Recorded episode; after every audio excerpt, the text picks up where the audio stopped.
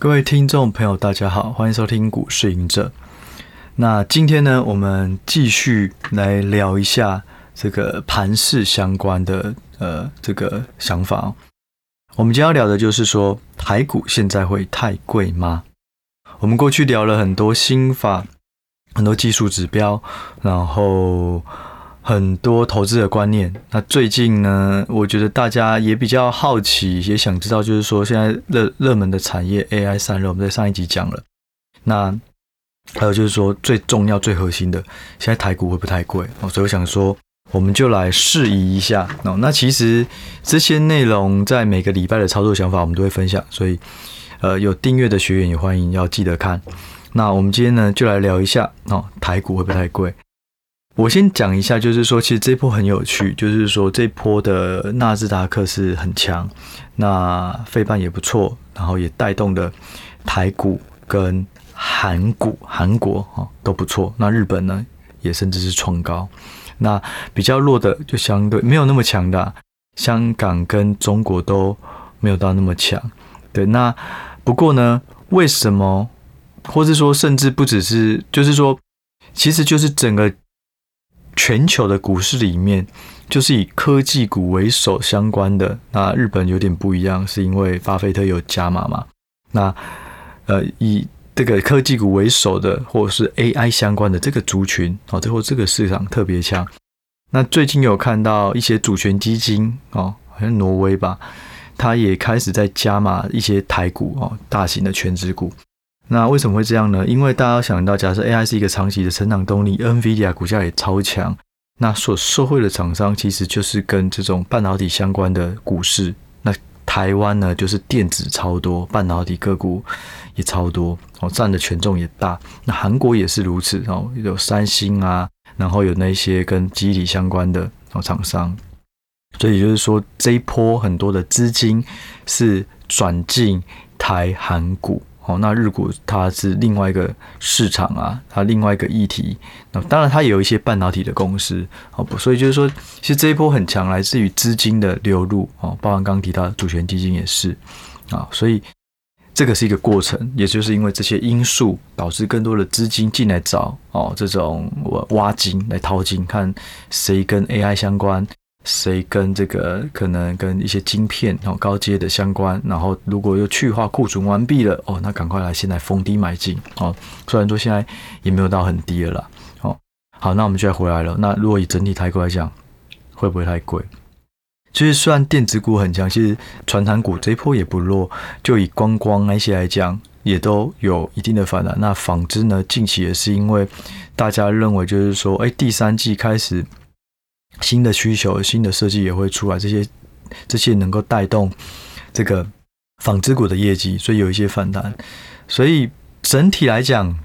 可能就涨多涨少，那少部分是没有那么强啊。但是整体的全指股来讲都还不错，鸿海也不错哈。所以我们现在来讲，要怎么看一家公司哦，不是不是一家公司，一个股市贵或便宜哦。如果看一家公司呢，我会以本益比位阶来看，说它跟过去三年或过去五年来比，哦，它现在的本益比哦跟过去比平均来比是贵或便宜。哦，那本益比位阶就是以标准差的方式去呈现，现在是过去平均的几倍以上或几倍以下来来论定。哦，那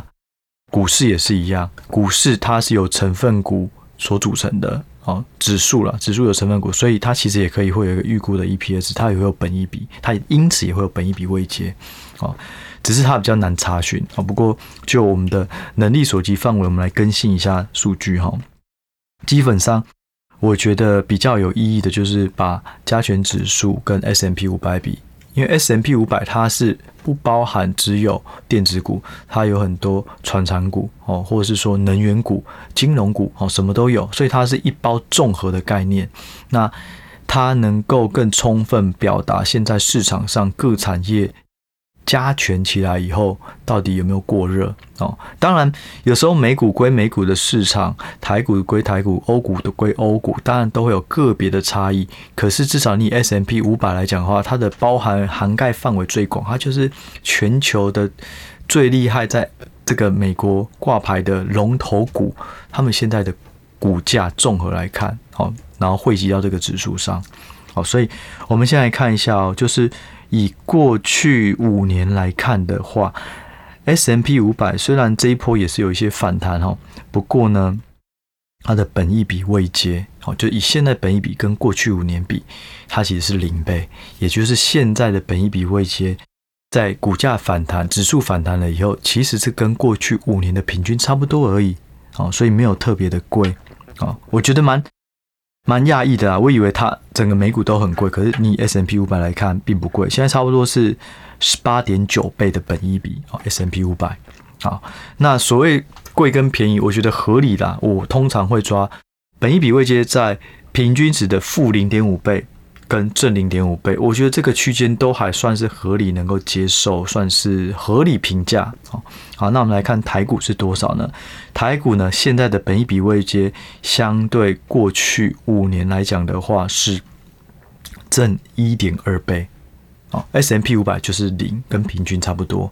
那台股呢是比平均过去五年的平均高出了 一点二 倍的标准差，这是什么概念呢？简单来讲，如果是这个这个、是用一种统计啊、哦，如果是常态分配的一笔一个样本哦，这个如果呃所有的数据介于在负一倍跟正一倍的标准差中间，应该几率会是 百分之六十四， 那 百分之六十六 吧，反正就六十几%。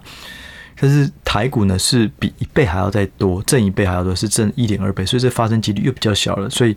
我会判读，我会再解读，就是只要超过 零点五 倍越高，它超涨的几率就会越高，负 零点五 倍以下，负越多，它超跌的几率就会越大。那台股现在的本益比是几倍呢？它的我们的平均台股的平均加权指数是 十四点五 倍，这五年现在呢是 十六点九 倍哦，所以也就是明显比过去高，那超过过去的 一点二 倍。所以就以本益比来看的话，本益比位阶来看的话，台股并不便宜、嗯、一样在强调，不便宜不代表明天就会下跌，而是未来还要再上涨，它的空间还有多少，上档跟下档到底对这个拿捏、哦、所以我觉得就以本益比位阶来讲、哦、要留意一下、哦、然后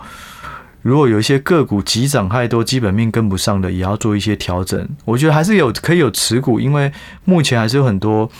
这种库存去化，或是 A I 的新的订单的需求，甚至观光内需等等，都慢慢的去复苏。我觉得这个都是正面的，所以要持股 OK， 但是不要挑一些喷喷发，然后涨多，可是基本面没有跟上，或是纯粹以题材相关的。我觉得这就要要留意啊，可以换股，但是要小心哦，要要小心整体的市场其实还是算是有一点热啦。当然，他们这个背后原因就像刚刚讲的，因为主权基金假设进来，有更多人要去买 A I 的，都会以台股为作为考量，韩股作为考量，所以这些都无可厚非，会让股价有更吸引力啊、哦。只是我们就以五年的平均值来讲的话，现在本益比位阶不算便宜。哦、不算便宜，所以选股上要更谨慎、哦、好，那还有一个呢，我很喜欢看这个股、呃、台股或是各个国家的股市会不会太贵，两个，一个看本益比位阶，第二个看获利的状况、哦、我个股会有 E P S， 那我刚刚讲了嘛，指数它会有成分股，所以你只要成分股也会有 预, 预估的 E P S， 你就可以知道这个指数的预估的 E P S 如何。我喜欢看这个预估的 E P S 上修或下修、哦、如果大家对于这个市场很乐观，对于台股很乐观，它就一直上修加权指数的 E P S、哦、那这样的话我觉得 OK， 那贵的有道理。那如果是、呃、本益比变贵，可是预估的数据并没有往并没有往上上修，那就要小心是不是市场过度乐观。好好，所以我们来分析一下，一样以加权指数跟 S and P 五百 来看。好，我们先讲明年的状况啊，明年二零二四年呢 ，S and P 五百 整体的获利获利预估的成长性呢，从 百分之八点五二 哦，然后一路上调到成长 百分之十一点八 哦，所以上修了 百分之三 多哦。那台股呢，从这个二零二二年的七月哦，去年中。对于二零二四年的预估呢，那时候预估二零二四年会成长 百分之三点五， 到了现在呢，一年后市场预估二零二四年会成长 百分之二十三点三、哦、从这个 三点五 成长到 百分之二十三点三， 将近上修成长率 百分之二十、欸、所以哎，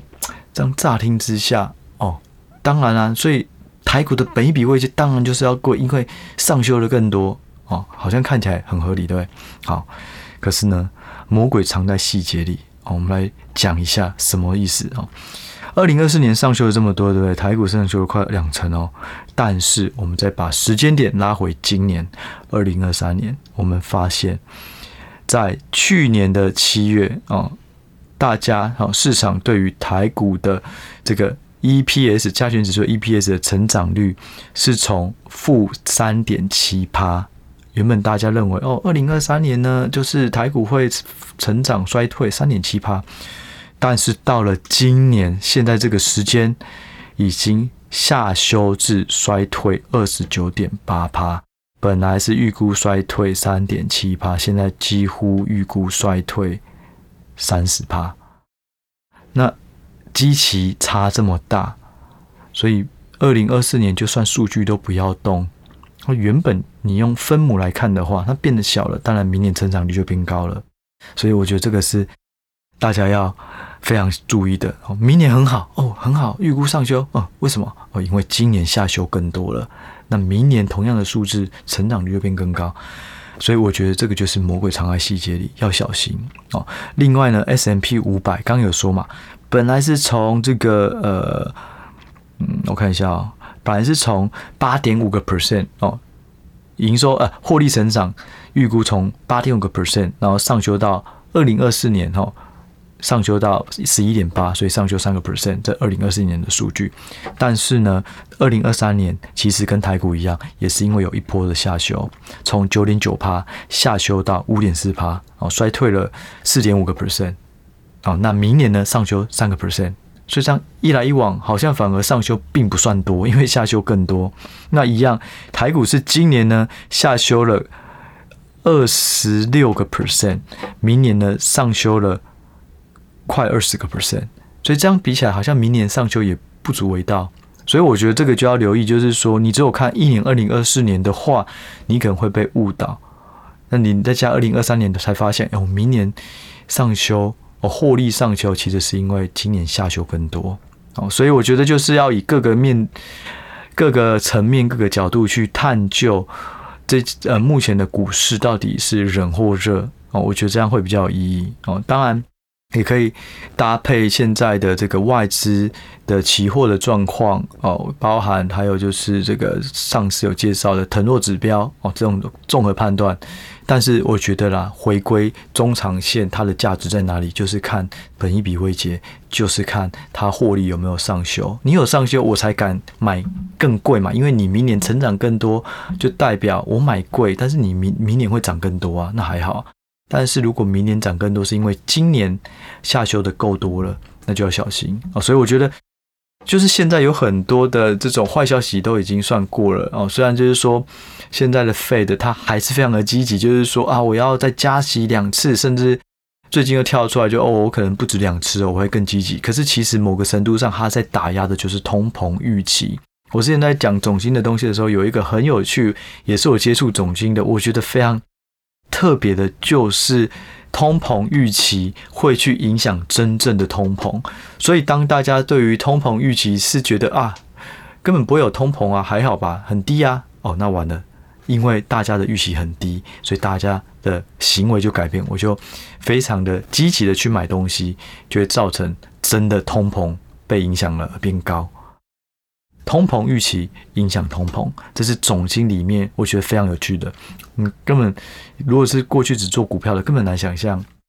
那 E P S 的预期会影响 E P S 吗？不会，几乎不会。不会说因为市场预期台积电 E P S 哦很乐观，要很好，它就真的很好。可是通膨是会，所以我觉得现在的市场，呃，总经的部分呢，其实 Fed 也是尽量的去压抑这个通膨预期，然后。你回到半导体来讲的话，其实很多库存也慢慢的去化，然后也看到很多的基本面哦，疫情解封以后需求也都有上来，所以我觉得这些都是很正面的东西。但是股价反映了多少，我觉得这个才是最重要的、哦、所以我们综合评估来讲的话，我觉得就以本益比位置来讲，美美股还不算贵，可是台股不便宜，我们不能说它贵，但是至少不便宜。如果你以获利预估的角度来讲，然后一一呃今年大幅下修，明年大幅上修，所以抵消掉就正常。所以整体而言，我觉得还是要慎选股票。再来一个，我觉得比较要留意的，我之前有提到现金增资哦，或是董娘卖股、哦、这种都是负面的。如果是当现金增资在市场上的案子越来越多了，就要留意现金增资再怎样，你就是回到公司就是发股票换钞票。好，那你如果要公司要发股票换钞票，他一定就是希望我能够在我认为股价很漂亮的时候发现增办现增，我就会收收回一堆钞票，我就能再去扩张，或能够再去找更多的人力，扩扩充不同的市场等等的。所以呢，如果现增的案子很多，越来越多，就要小心。很多公司可能都认为现在的股价很漂亮，那转而呃换而言之就是这个价格可能不常见，哦、所以我要赶快办个现增、哦。所以我觉得要留意哈、哦。好，我举例而言啊，就是说，嗯，像最近啊。有几个有半现增的股价也没有很赏脸，然后马上就有一个比较大的一个反应。第一个是高力要半现增，然后宣布后还一度跌停，然后华兴、哦、要半现增跌 百分之五， 材料 K Y 半现增跌 百分之三点四。 那有一个叫微软、哦、一家公司，还有康舒、哦、它也都要半现增，那股价也都有跌、哦、但跌不多，跌 百分之一 多。哦、那另外还有高层卖股要小心，伟创跟伟影近期都有这个高层卖股陆陆续续卖股的状况，都、哦、我记得那时候好像卖了三百多张、哦、所以就是说，当搭配市场的本益比位阶、预估获利以及管理阶层他们在做什么事情，我觉得都可以给自己一个借鉴，就是说现在的市场到底是好还是在坏，还是坏、哦、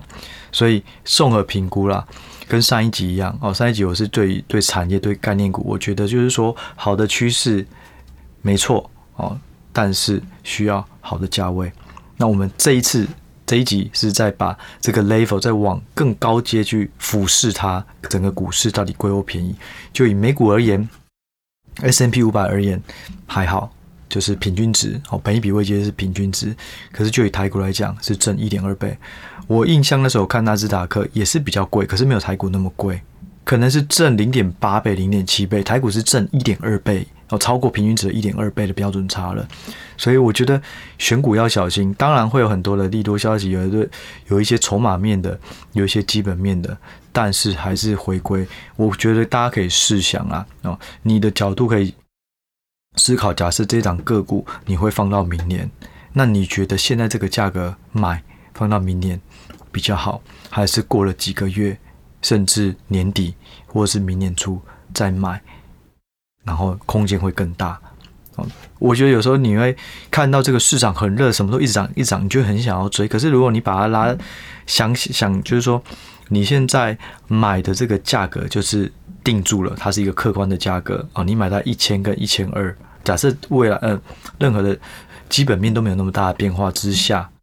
那是不是要反思你的建立持股的成本应该是在大家忍一点的时候再去买。但是呢，如果你已经有持股了，也不是说马上卖掉，你可以看市场哪时候上不去了，或是财报出来，月营收出来了，发现很多宣称很好的，诶，开始都没那么好，那也要留意、哦、所以就是说有很多的方式去看现在买的股票如何。我觉得啦，台股如果要拉三到五年，未来绝对会破两万点，那都是没有问题，可是那个是一个一波一波一波一波，但这一波到哪里，它反映的是什么，这是现在更重要的事情、哦、所以这一集呢就分享给大家，就是以这个本益比位阶、哦、整个指数的本益比位阶跟美股比，然后还有获利的状况、哦、其实除非有持续的上修更多，然后甚至从今年的本来是一直下修也开始反转、哦、今年其实没有衰退那么多啦，要开始往上修了，那接而连之明年也一起上修，那我觉得这样 OK、哦、但是就是要在这件事情还没发生之前，要先留意现在的股价位阶到底在哪里。好，所以这是这一集想要分享给大家的。对，那呃这一集的最后呢，我也补充一下，因为呃不管是赖群组或是有人私讯都会好奇说，哎，我们之后要推出的这个 app 怎样会有最优惠的这个价格。好，我简单补充一下，因为蛮多人在问的，可能反正大家就是希望，我觉得 OK， 因为本来如果你是真的会用到也有帮助，那有一个长期好的价格对对你来讲的确会比较好。那价格还没有明确，但是已经跟 Cman 讨论有哪些条件的人可以符合这个 app 更好的优惠价格呢？有几个，第一个就是曾经购买过 M 平方跟我合作的那门课，哦，这会有呃，额外的折扣，然后 P P 也是有会有额外的折扣，这两个折扣会是呃相对是比较大的。那另外就是说，如果有填问卷有预购的，他就也有享有预购，那他也会有比较优惠。那另外呢，就是如果之后的方案推出来，订阅期间越长的，那个打折也会更多。所以综合这四个条件，它是可以同时发生的。